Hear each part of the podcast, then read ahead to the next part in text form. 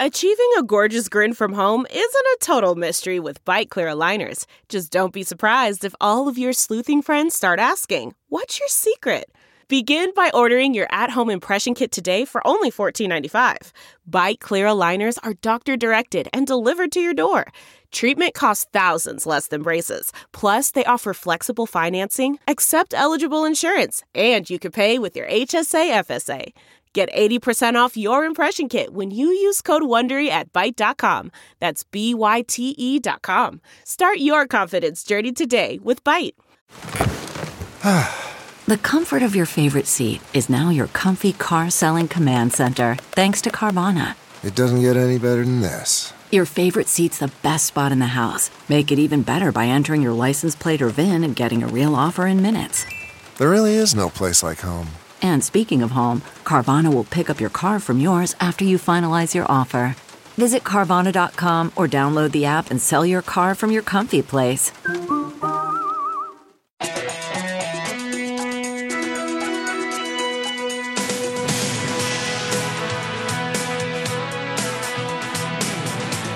Welcome to Hollywood and Levine. I am Ken Levine, your podcast host. Episode 121 already. Wow. Well, this week we're going to do a commentary track, and I've done this three, four times. I try to do it like every few months because you guys really seem to like it. I take an episode of a show that David Isaacs and I wrote, and I provide the commentary track as if you're watching a movie and there's the director's commentary and he's telling you why he picked this shot or that shot. I'll try not to be as pretentious as those guys, but, I'll fill you in on some background, what was going through our heads when we wrote a certain passage, why we wrote a certain story beat the way we did, things about the actors, observation about this. It's a commentary track. You've heard a million of these. Now, if you want, you can sync it up and you can be watching along with me. But you don't have to, okay? I mean, you're on a Stairmaster, you're driving a car, and the last thing you want to do is be watching a television show while you're doing that. That's okay. I will fill in enough of the details and try to let you know exactly what's going on the screen so that you're able to follow it without having to actually watch it. But if you do want to watch it, the episode, it is a Cheers, and it is called To All the Girls I've Loved Before, and it is from Season 6, Episode 17. So if you do have, say, Netflix or Hulu or I guess even a DVD would work, however, you can access that particular episode of Cheers, minus the commercials certainly, then you can sync it up. What I'll do is... I'll ask you if you want to do this to just pause the podcast for a few minutes to get yourself set up, and then I'll give you a 3, 2, 1 go, and hopefully we can sync up and you can follow along as you watch. But once again, that is not required. Okay, that's what we're going to do this week. You game for it? You ready? All right. A commentary track. You can pause right now and set it up. Otherwise, enjoy this delightful musical interlude, and I'll see you on the other side.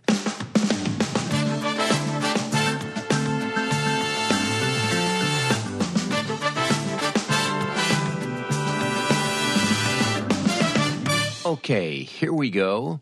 Again, you don't have to follow along by watching it, but if you do want to follow along, it is Season 6, Episode 17, and the episode is called To All the Girls I Have Loved Before, and we're going to do it right now. I'm going to count to 3 and then say go, and if you're watching on Netflix or Hulu or wherever, just cue it up to the beginning, and hopefully it will sync up with me. Are you ready? Are you ready? Here we go. 3, 2, 1, go. All right, I did the Cheers as filmed before a live studio audience. We begin with a teaser, and this is one that features Rebecca and Carla. And the reason is because since it's a show about Frasier's bachelor party, we wanted to at least do one scene where Kirstie Alley and Rhea Perlman get some screen time. And the premise of this particular teaser is that Carla is breastfeeding twins and needs a decoy. And since Rebecca has, well, she's very well endowed, maybe she could be the decoy. We went to Kirstie beforehand and asked her if it was okay for us to do this, because, I mean, here's a big joke that depends upon her breasts. She was fine with it, and I will say this about Kirstie Alley. She was a great sport. Just about anything we threw at her, she was happy to do. Now we get into the main titles, which were created by Jim Castle and Bruce Bryant. I love main titles on shows, and I think it's one of the best parts of Cheers. Obviously, now networks aren't doing main title sequences anymore or opening themes. The theme was done by Gary Portnoy. And, you know, on Netflix, they usually give you the option to skip the opening titles. How often do you skip the opening titles? If you're like me, very, very rarely, if ever. The opening titles of Cheers are great. I've been lucky. I've worked on a couple of shows with great opening titles. Both Cheers and MASH have great opening titles. So they are now coming to an end, and we get to the best part of the show, my credit. It opens with a couple of producers, Peter Casey, David Lee, and David Angel. And there it is, written by Ken Levine and David Isaacs. It was directed by James Burrows, and Jimmy directed probably 90% of the episodes of Cheers out of the 267 episodes or whatever it is. By the way, I hope to have Jim Burrows as a guest on this podcast sometime within the next couple of months. At the moment, he's working on pilots and things. Okay, here's why I love this particular episode. The first scene takes place in the bar, and Frasier and Lilith are coming in talking to Sam. The premise of the show is Frasier's bachelor party. And usually on a Cheers episode, we worked very hard on the story. We would spend several days just working on the story and the scenes and eventually coming up with an outline, a detailed outline, something like 15 pages that included dialogue and jokes. And then the producers would go over the outlines and they would make notes and we would revise the outline. And finally, we would sit down and start writing the script. Well, we went to the Charles Brothers and said, we want to do something as an experiment. We want to do a show where we do not outline at all, where we just start writing. And we said, what if you do a show about Frasier's bachelor party and you really take advantage of all of the bar talk that usually occurs in a bar? You know, the guys could be talking about, you know, actresses they'd like to sleep with, their virginity, you know, all kinds of things, losing their virginity.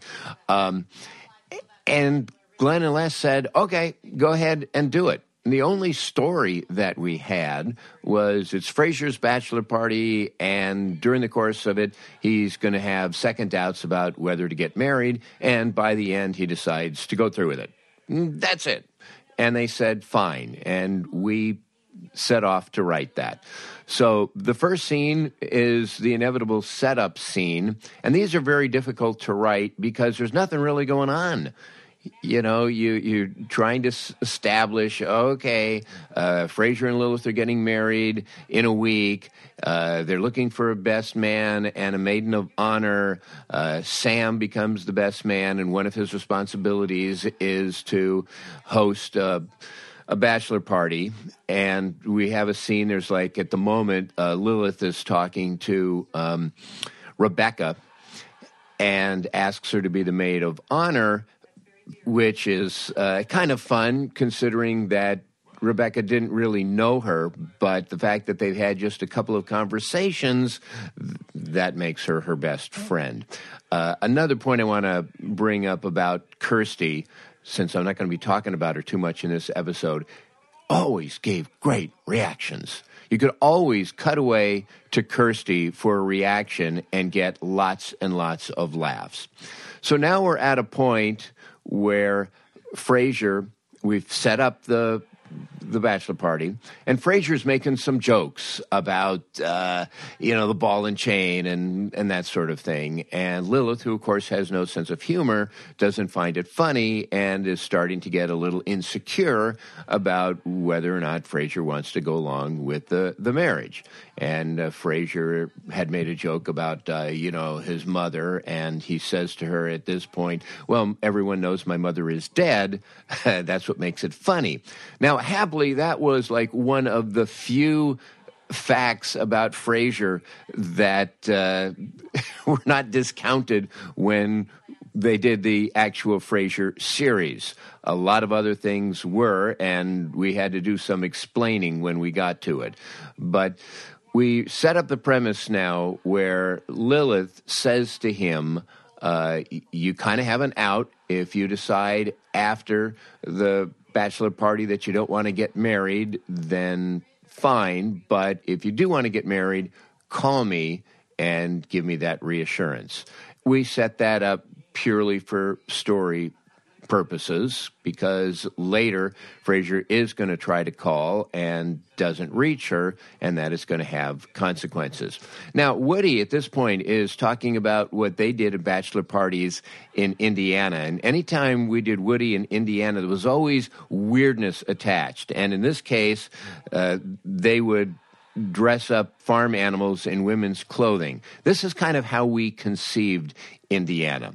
Okay, now we have the bachelor party, and here is one of my favorite lines of all time on Cheers, and it is one of my jokes. Frasier enters. I'm going to turn the microphone around so hopefully you can hear this. Passage is one of those tribal songs that I feel, is the keynote this evening. Everybody have fun tonight. Everybody Wang Chung tonight. Okay, so that got a much better response than I thought.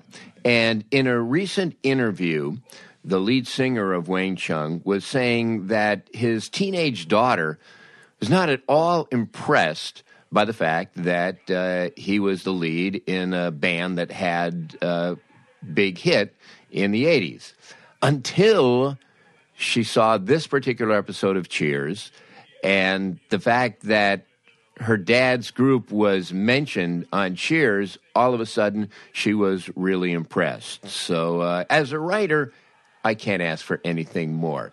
Now you have all of the guys assembled. Great job by Jim Burrows, because you only have 4 cameras, and here you got like 15 guys, and you got to cover everybody. We wanted to establish all of the guys in this particular bachelor party as idiots, which they are. And this is the point where we wanted to just have everybody sit around and talk about things like which actress they would want to sleep with. And one guy says, Kathleen Turner, woo, woo, woo. And I don't know, he looks very gay. But, and Kathleen Turner, remember, this was a long time ago. And they're talking about, Lonnie Anderson and all of the hot women of the day. And Norm talks about Jill Eikenberry. And Jill Eikenberry, very attractive. She was on L.A. Law, but she wasn't your, smoking hot vision. She was more of just sort of the prim, nerdy type. And that actually got a bigger laugh than we expected. Now we go to a scene later on in the evening, and we do this in the pool room. And we do this for a couple of reasons. Number one, it gave us a chance to get out of the bar and give the show a different look. And the second reason is later in the scene, we're going to have a stripper enter, and we wanted the stripper's entrance to sort of be a surprise, and it's a little bit easier to bring her on here than to bring her on in the bar. Now the guys are discussing losing their virginity, joke, and we figure, you know, at this point we better reboot the premise, and Frasier talking about maybe having a doubt or two, which leads Sam and the guys to start sharing their opinions. And one of the things you try to do on a show like Cheers is you have a multitude of characters and you throw a topic on the floor, and they all have different perspectives and different viewpoints. And there's conflict there, and it gives you a chance to explore different ideas. It's really one of the ways that you maximize use of any kind of ensemble group. So that's what's going on here. Now, I should mention, going back, and again, a lot of this is stream of consciousness, you know, you can get sort of lost by doing all of the bar talk, and it's really fun and entertaining, but you got to get to the story. Now, in comes the stripper, and she's standing on the pool table, and she's doing her bit.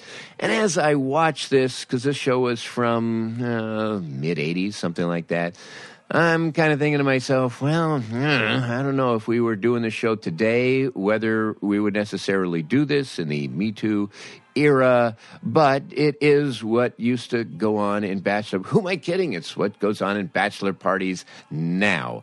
And at this point, we learn that she's a patient of Frasier's, which certainly breaks the spell and is very unexpected and got a big laugh. And I love Frasier's line, something to the effect that I hope you're doing this for the money, because this isn't going to square things between you and your father. Now, that's the act break. Usually you try to have a more dramatic act break, but in this case, what the heck? Okay, Act 2 opens, Frasier saying goodbye to her, and he says, oh, the guys don't mind. And you cut to them, and they're all looking back at him stone-faced, and he turns back and goes, see? Now, this is a joke. This was not our joke. This was put in, and this is a joke that they do in a lot of shows, which to me makes no sense, because when the guys look back stone-faced, obviously they weren't happy, so why would Frasier say "see"? You know, it's, you know, one of those things that you know, it's a trope, but it always bothers me. We try to use this as a story beat, as Frasier now has more second doubts, because he says, well, there's the two parts of me, the part of me that wants to be the loving husband and the other part of me that was very excited by seeing a stripper. One of the things we tried to do in this show, as we said, Frasier's going to have second doubts, but we wanted them to be different second doubts, okay? We didn't want Frasier to just have the same beat over and over. So we were looking for different reasons for him to have second doubts, and the stripper proved to be one. So now he's trying to decide, does he want to do it? Does he not want to do it?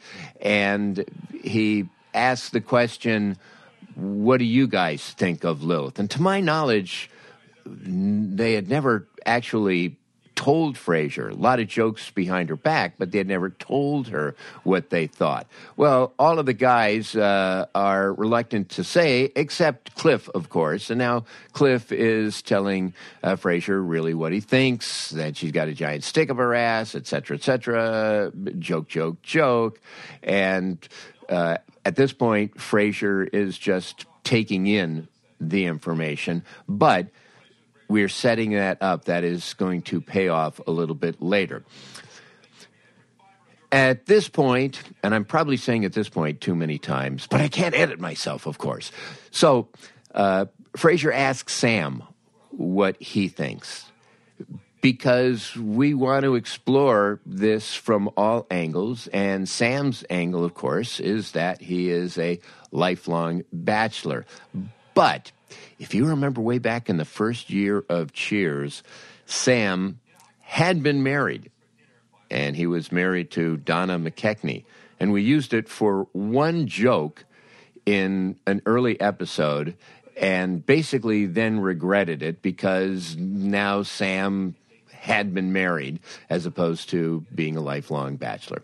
So here Sam, I almost said at this point again, here Sam is explaining the virtues of being single, how he has, no obligations and he can eat donuts if he wants in the middle of the night. And this is really starting to rattle Frasier. So Frasier at this point decides, okay, I'm going to call Lilith. I need to hear her voice because my resolve is slipping away.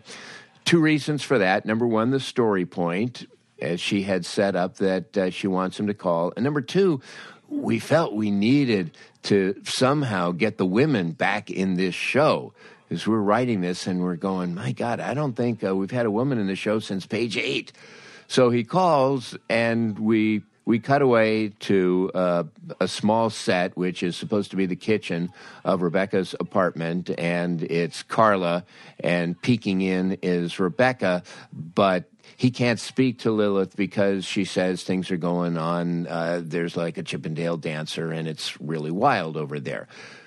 Okay, that is another story point because now Frasier is jealous. Now Frasier starts creating a scenario in his head of Lilith getting drunk, getting it on with a male stripper. And it is this jealousy that ultimately is going to turn him. It's kind of a funny beat here as he gets really, really worked up. We wanted Sam to splash some water in his face. And this turned out to be one of my favorite jokes, but it's not ours. This was a joke that came about by somebody in the rewrite. Sam splashes Frasier, which of course gets a laugh. And Frasier says, "Creme de menthe, Sam? You couldn't get water? You had to use creme de menthe?" I will admit that usually 2 or 3 of the best jokes in any Levine and Isaacs Cheers script was not written by Levine and Isaacs. A great staff of writers. At this point, Peter Casey, David Lee, Fief Sutton, Bill and Sherry Steinkellner were there. Great, great writing staff. Heidi Perlman. They made our scripts much, much better. So now Frasier has decided he wants to go through with it. But when he has made that decision, we now have like almost 7 minutes left with the show. What the hell are we going to do? And here we pay off the Cliff bit because now Frasier has taken offense at the things that Cliff has said and wants to fight for her honor. Again, as part of a bachelor party, we're looking for, well, what are the kind of crazy different things you could do at a bachelor party? One is, well, what if these drunk guys get into a fight? What if there's a brawl? And that's what we decided to do with Cliff and Frasier, except we wanted it to be a really, really weenie brawl. So what you're looking at now on the screen is Frasier and Cliff kind of circling each other as two boxers, but they're setting up ground rules. Don't hit me in the face. Don't hit me in the knee. We do a time dissolve for 2 reasons. Number one, a funny payoff to this joke that it's now like 45 minutes later, and Frasier and Cliff are sitting at a table and they're Cliff is writing down all of the different places that they're not allowed to hit, and it sort of pays off with Cliff saying, I've got writer's cramp, and Frasier saying, let that be a lesson to you. And that is the end of the weeniest fight ever. The second reason for doing the time dissolve is we wanted time to go by because Lilith needs to come to the bar, and we needed to set that up, and here she comes. And Lilith enters with a male stripper. If you are watching this episode, you will notice that Lilith's hair is down. And I have to tell you, Everyone would say to me, wow, it's great. You're working on Cheers. You get to see Kirstie Alley every day, how hot she is. And yeah, Kirstie was always very hot. But you know who was even hotter? Bebe Neuwirth, who played Lilith, because she was a dancer. And when she had her hair down and she would just glide around the set, she'd be wearing leotards and everything. And she looked really, really smoking hot. You wouldn't believe that. So Lilith sits down, and this is the first time, to my knowledge, that we've ever played Lilith drunk, which was kind of fun to see a new side of Lilith. So the male stripper brings her back to the bar, and she calls out as he leaves, "Don't leave. I can never hear Spank the Monkey again without crying." For some reason, we used a lot of 80s hits in this particular episode. So now we're at a point where Frasier and Lilith are talking, and Lilith was very upset because she was expecting his call, which didn't arrive. And now Frasier is dropping to one knee as she is sitting, as he is explaining that he did try to call. And this is the point where they decide, yes, okay, we are going to get married.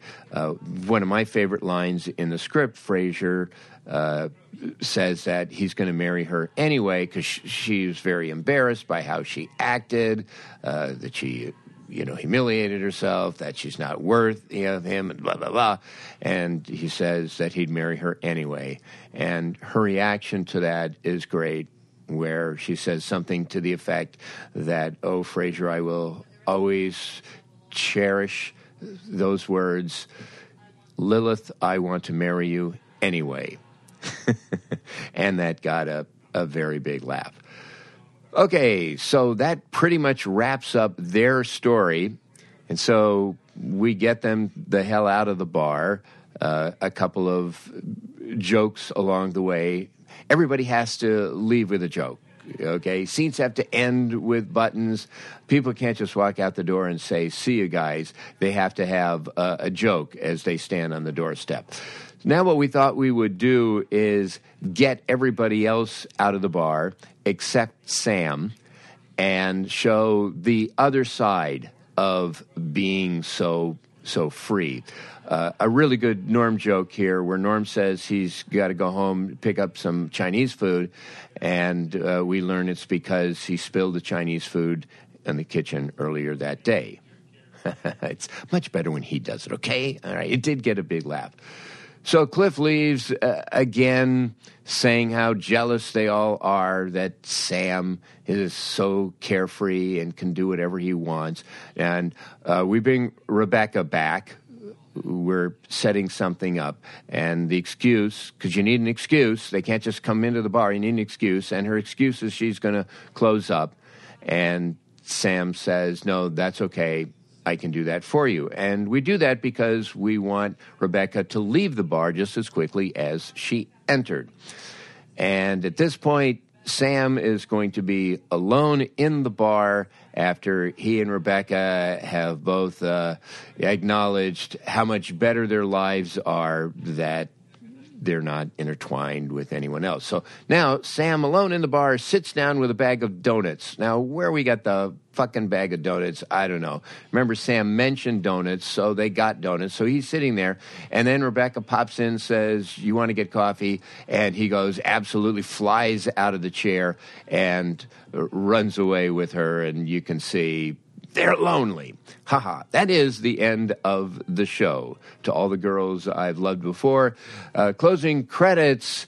You get a chance to see some names of other great writers who worked on the show. David Lloyd and Bob Ellison.